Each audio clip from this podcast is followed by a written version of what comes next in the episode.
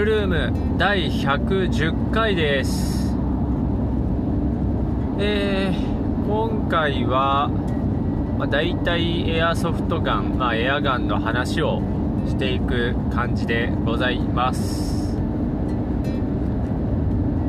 えー、えー、まあ今預かってる電動ガンだいもう父として進んでないんですが本当に。まあなまあいろいろねいじって得られた情報を、えー、整理しがてら喋っていこうと思います。で一番テクニカルなところで言えば、えーまあ、次世代に、まあ、リバイアさんを、まあ、電子処理側ですよね。電子処理側入れるっていうところですね。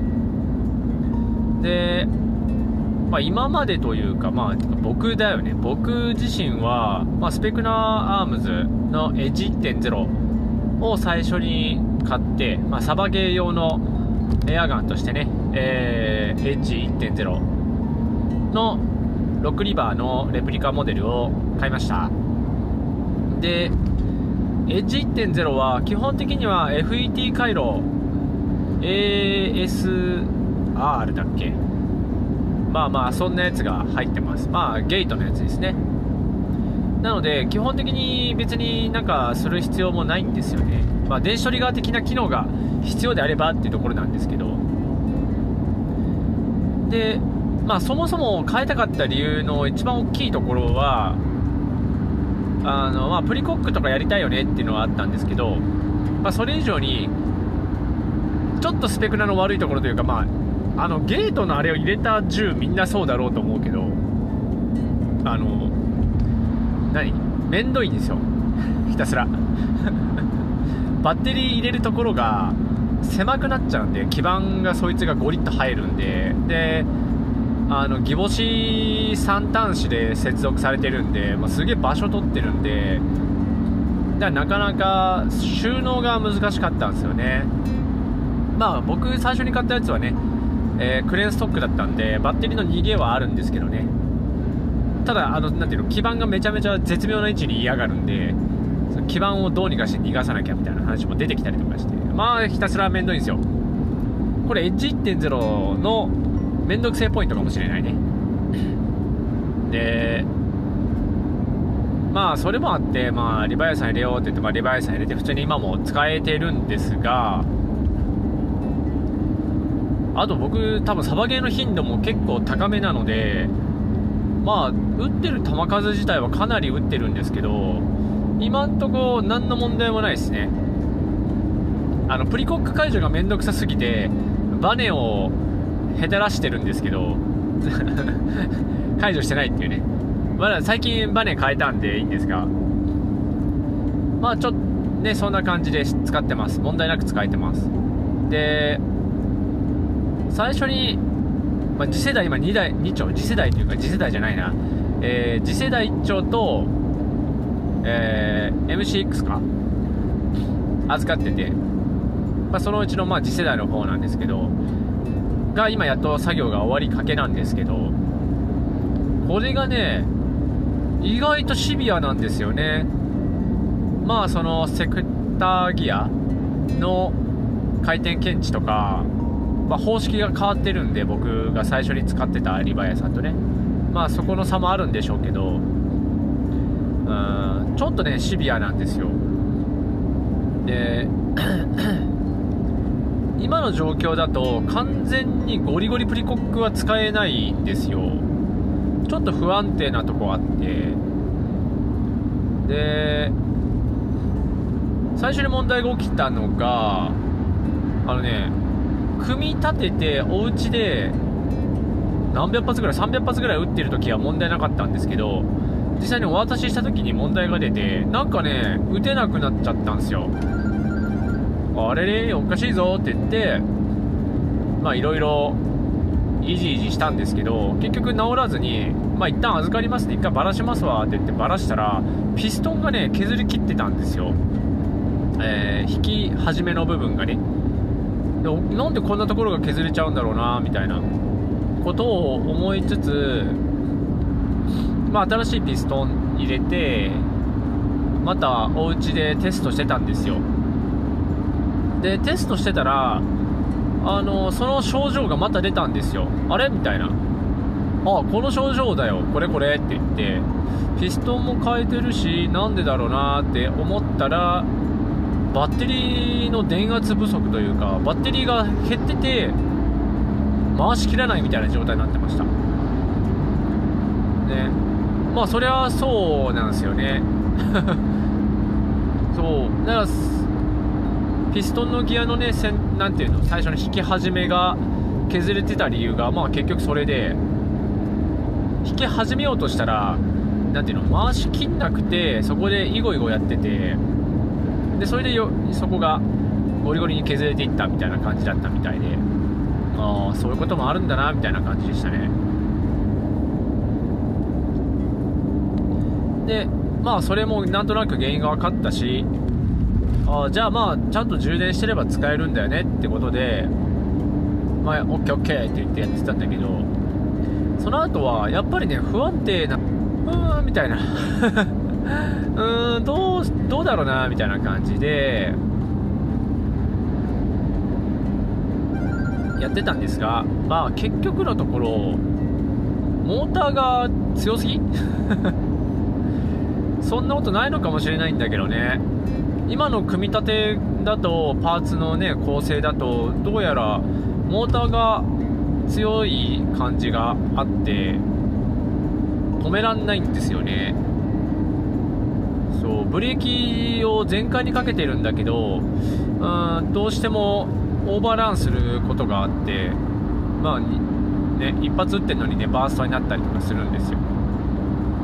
で多分リバイアさんだとそうなんだろうけど1回オーバーランするとねしばらくオーバーランするんですよね。だから一旦フルオートでダダダって打ってで一旦もう一回セミに戻すと割とちゃんと検知するんですけどだなかなかその辺が難しいのかなっていうところ。でだからこれどうやって解消しようかなって悩んでるんですよね今。どうしようみたいな。まあ今日もゼロベース。まあ今日からゼロベースさんは周年祭なんですけどまあとりあえず今日は、えー、ゲーム参加せずに1日ちょっと電動ガンいじってで明日周年祭参加するんですけどえな4日間やるのか？土日月火までやるんじゃない？だから。周年祭ね。当初はね日月火だったはずなんだけど多分なんかがいろいろあって土日月かか土日月？まあみたいな感じで延長みたいな感じになってます。ね。まあそんな感じでちょっともうちょっといじってみるかみたいな感じです。ね。だハイトルクのモーターにすべきなのかな？とは思ってますね。うんねまあそれで思ったのがだからねリアルセクターとかにすんのかなと思って何ていうの？まあ止めやすいのかなそっちの方がって考えたりとか、まあ、ブレーキがかかりやすいというかね。まあそんなことを考えているところでございます。ね。そんな感じ。そうやっぱねサマコバ強いのかねどうなんだろう。ちょいちょいね調べてみるとサマコバはリポで回すのがちょっとリポ前提で作ってないからみたいなことを書いてある人もいたりとか。ただね厳密に何がどうち、ね、ダメなのかは書かれてなかったりするしあーみたいなね。なかなか絶妙なところですよね。そうなんですよね。だから電子トリガー入れんかったらサマコバでねレスポンスもいいしいいのかなと思う。ただね電子トリガー入れるとそうなのかな みたいな。感じはします。ねそれこそスパークのねモーター入れて入れた方がいいのかなとかって考えたりとかも今んとこ思ってるところです。まあそれが一つ。でもう一つが、えーと、ランサータクティカル預かってます。あのなんだっけモデル名出てこねえんだけどあれね。インナーバレルが色がついててでストックが独特の形しててでストック側にマガジンが1個刺さるみたいなあのショートマグが刺さるみたいな感じ、まあ、長いマグ刺してもいいんだろうけど、まあ、ショートマグが刺さるみたいなえー、あれねあいつがいてあなんだっけバトルホークだっけ？名前が出てこないんだよ。あ預かってて。でこれ症状がね初速がまさかの40代なんですよ。えー、みたいな。デチューしたの？みたいな。で開けてみたけど純正状態なんですよ。でランサータクティカルだから電子トリガーとかは搭載されててあれ自前だよな。うん多分自前なんだけど自前の電子トリガー入っててちゃんと電子トリガーのとこ見てなかったなバラしたけど。でまあ電子トリガー入ってんのはいいんだけどその初速やばないみたいな感じで。で見てたらランサータクティカルの、まあ、その機種だからなのかもしれないんだけどやたらねシリンダーのあの空気抜きの穴なんていうのあれ覗き窓みたいなのあるじゃないですか。あれなんて言ってんの？ね。の位置がど真ん中ちょいど真ん中にいるんですよ。だから実際のシリンダー容量だいぶ少ないんですよね。なんだけどえっ、ー、とバレル調はめちゃめちゃ長いのよ。あのそのモデルって結構ハンドガードも長いタイプなんで何インチあんの？あれ。何インチか知らないけどまあ長いんですよ。でその長いのにそんな短いシリンダーでいけんのみたいなシリンダーしてるんですね。であのね、まあ、ゼロベースさんじゃないな、ドンゲアさんにね、土日行くとね、たまにおられるあの、イモさんってね、あの、ガスとか、まあ、電動ガンもいじれる人ですけど、まあ、電動ガン、まあ、メインでやってないのかな、うん、ガスとか結構いじれる、エアコキとかね、いじってる人ですけど、あのに聞いてみたら、いやもうそれ、それ空気抜きだな、一回塞いでみたらみたいな話があって、あ、確かにそうだな、塞いでみようって言って、塞いだらね、安定はしないんだけど、70後半ぐらいまで、0.2g で70後半なんで、もうもうちょっと足りてないんだけど、ぐらいまで行くんですね。で、ああ、なんだ、そういうことかって思ってたんだけど、まあでもどう考えてもおかしいですよね。多分ランサータクティカルに、ね、そんな初速低い純正モデルなんてないから本来はその、ね、ど真ん中の空気抜きの穴が開いてるシリンダーでもちゃんと初速出るはずなんですよねでも出てないからなんだろうねって言って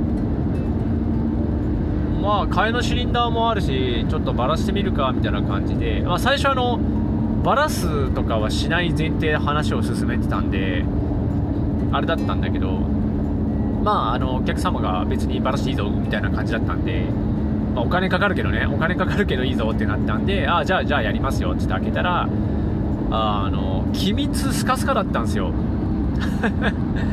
ビビるぐらいスカスカ。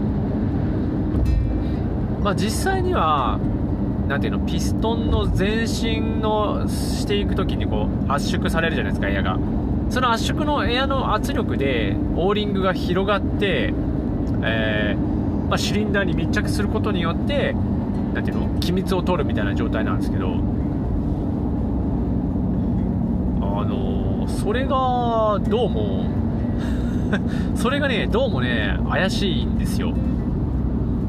どう考えてもそだとしても機密無理すぎんぐらいスカスカであの要はあのノズル？タペットプレートから接続されてノズルって言われる部分をつけた状態ね。要は電動ガに組み込んであるような状態で先端ノズルの先っちょ指で塞いでピストンを動かしてもスカスカなんですよ。だしノズルを外してもスカスカなんですよ。だノズルから漏れてるんじゃなくてマジでシリンダーから漏れてるんですよね空気が。おほほみたいな。マジで？みたいな。ね。があって。そういうことかってなって。でじゃあオーリング変えてみようって言ってあの結構お家にねいっぱいあるの。あのオーリング。えー、あれね。次世代とかのピストンとかを買ってて何本か。ヤフオクとかでね。でそれを取っておいてあるんですけど、まあ、それのオーリングに入れ替えてみたらバチバチよ。もうね気持ちいいぐらい機密してくれる。かといってねきつすぎるってわけじゃなくてスルスルに動くし。ね。そういうことかって言って。えー、それを変えて打ったんだけどこれまたね初速が安定しないの。やっぱりねそれやってもね初速自体は75あ80は出なかったかな？70後半ぐらい。だけど70ぐらいから70後半までの幅がすごいのあるのよ。だからここまで来るとさすがにそしたらもうあれだよなみたいな。ノズルとチャンバーみたいな。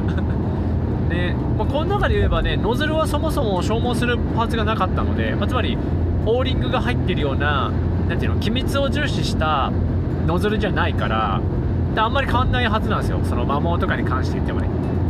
ってなると ついにチャンバーかみたいな感じになってきてえー、チャンバーも変えんの？めんどくさーみたいな。とは思ってます。まあチャンバーじゃなくてもパッキンを今日変えれたら変えようかなと思ってる次第ではあります。ね。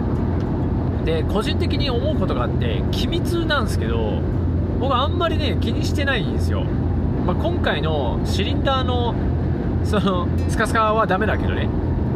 それはダメなんだけどその他に関してはあんまり気にしてないんですよね。そのピストンヘッドとかにあのー、何？なんだあれ？あのー、あれよ水道用のさシールテープ巻いたりとかする人いるけどあんまり僕はそれあんまりなんとも思ってないというか何ていうのかな。そもそもオーリング自体が何ていうのその外形よりもちょっと大きいからそれで押し込んだ時にその圧力でえー、ていうのその隙間を埋めるじゃないけどね。隙間を埋めてるわけですよね。でそこにシールテープ巻いたらさ余計な余圧かかっちゃうよねみたいな。それ細くなるくないみたいな。オーリング細くなってません？それみたいな。のを思うんですよね。だからそれするぐらいだったら単純にねオーリングいらなくない？みたいな話になっちゃうわけよ。個人的にはね。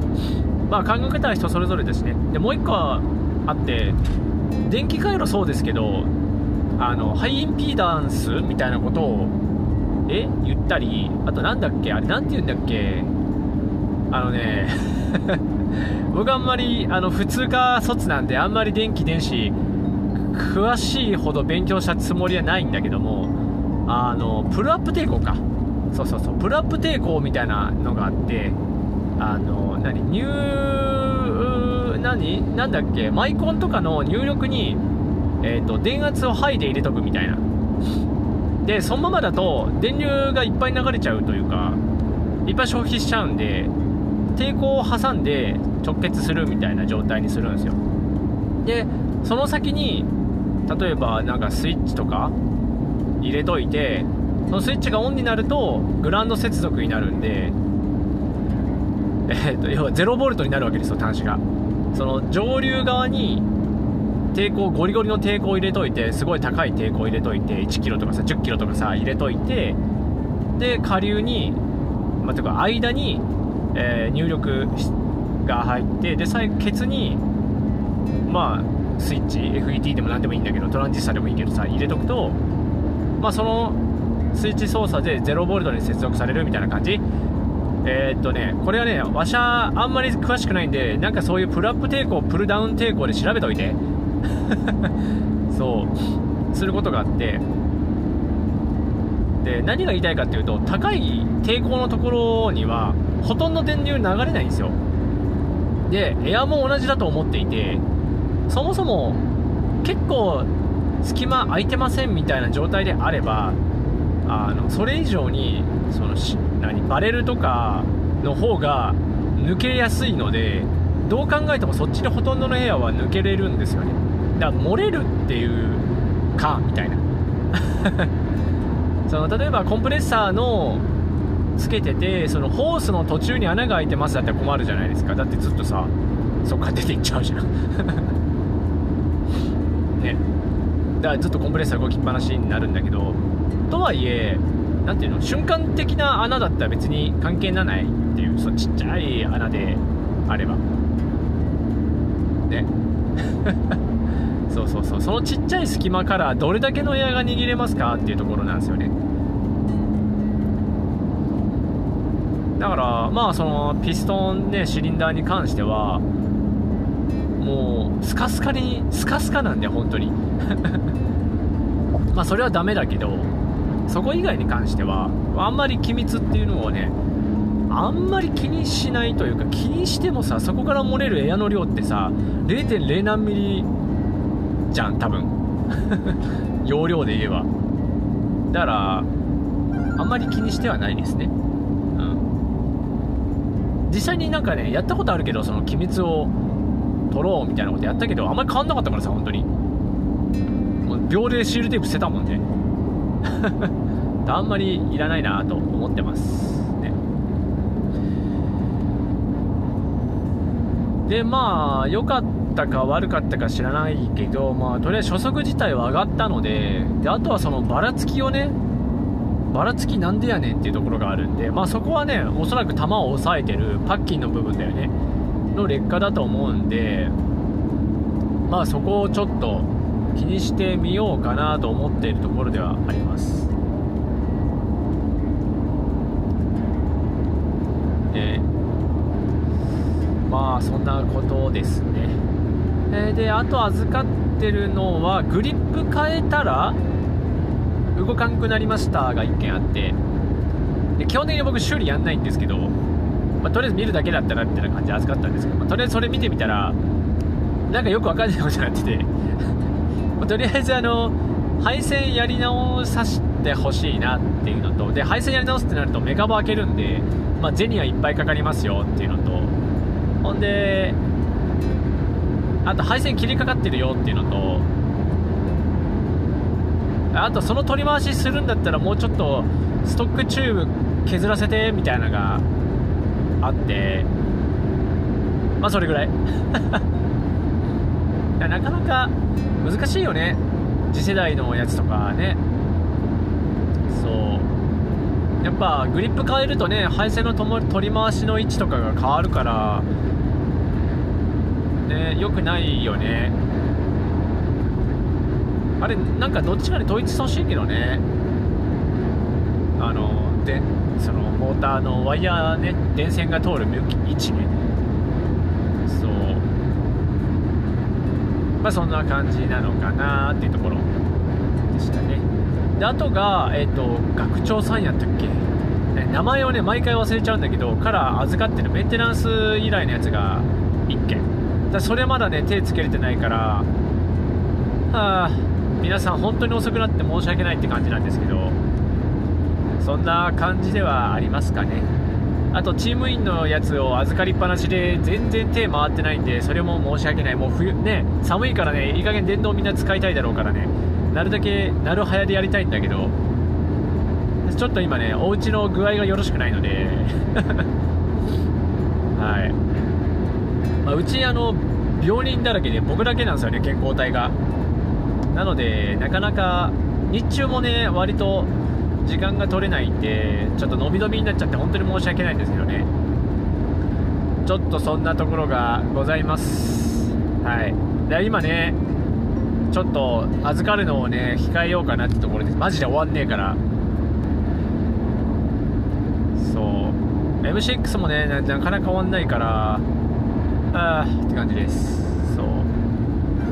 そう M6 やるためにはまずその今預かってる次世代をバッチリしないと怖くてできないんで。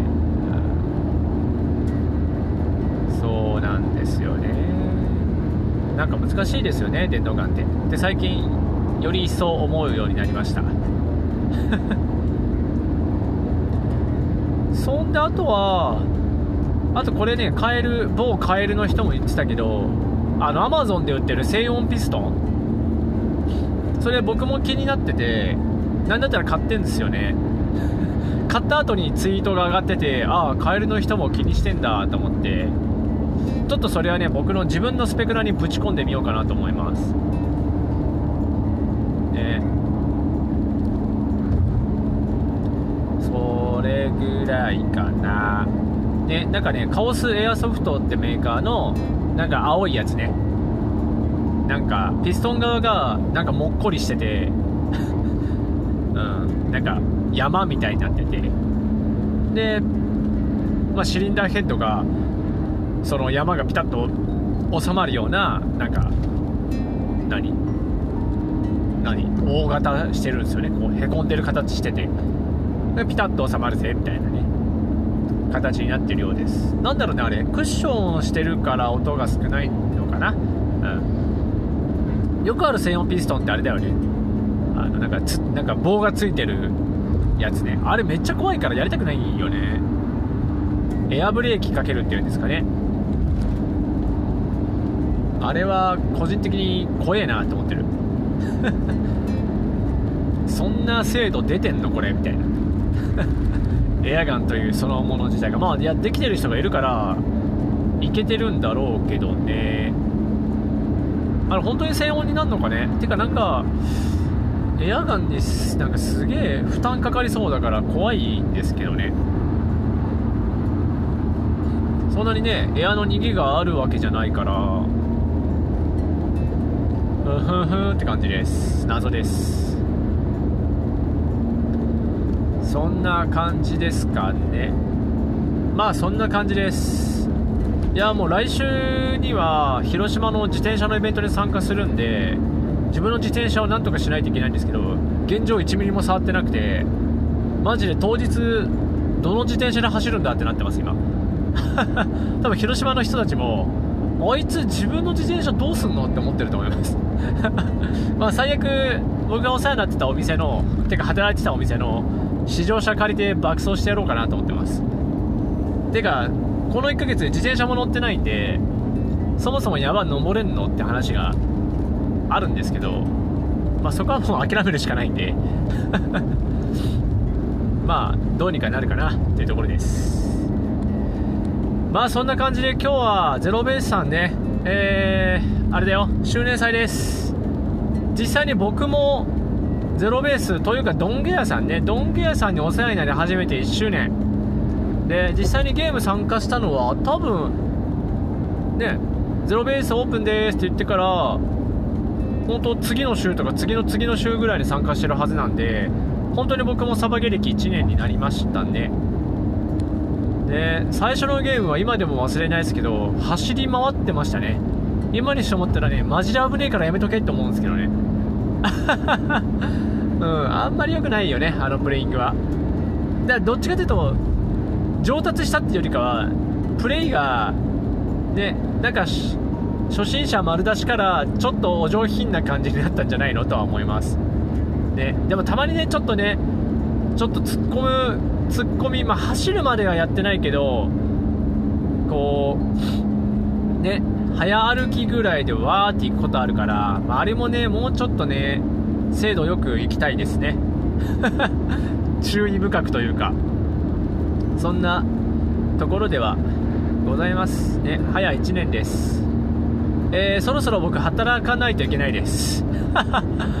でまあ働くとなるとさすがにサバゲはできないだろうからね回数減っちゃうなとちょっと思いつつどうしようかなって身の振り方をね考えてる次第でございます。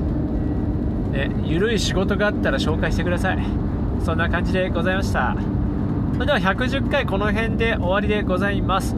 えーと、これ撮った後すぐ公開するんで、多分皆さんね、土曜日、日曜日ぐらいでお聞きになると思うんで、えー、まあね、周年祭にエントリーしてない人とかね、いや、なんだかんだ平日だけど暇になったなっていう人は、ぜひぜひ、ね、月曜日とかやってるから、ぜひ参加してみてください。それではここまで聞いてくださってありがとうございました。